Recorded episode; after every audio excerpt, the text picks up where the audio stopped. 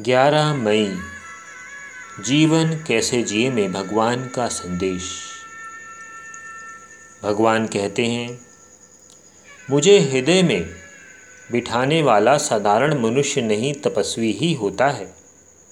कोई तपस्वी कभी साधारण नहीं होता, क्योंकि तपस्या तब तक तपस्या होती ही नहीं।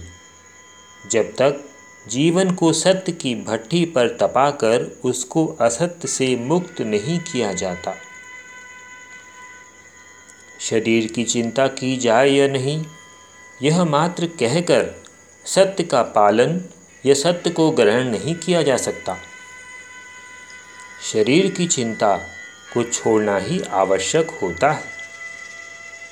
शरीर की चिंता को छोड़कर रहने वाला ही योगी मन का होता है।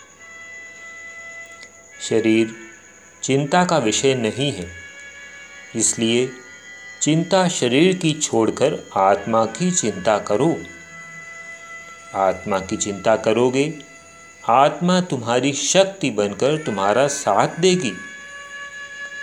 शरीर की चिंता कितनी भी क्यों ना करो, शरीर तुम्हारा साथ नहीं देगा।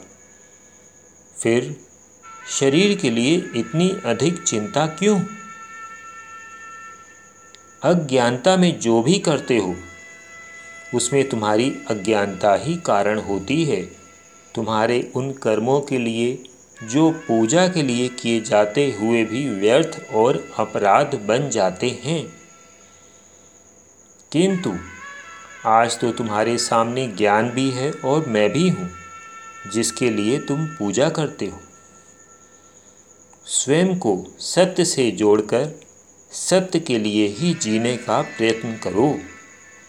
तभी जीवन में मेरे दर्शन का और जीवन को जीने का लाभ होगा।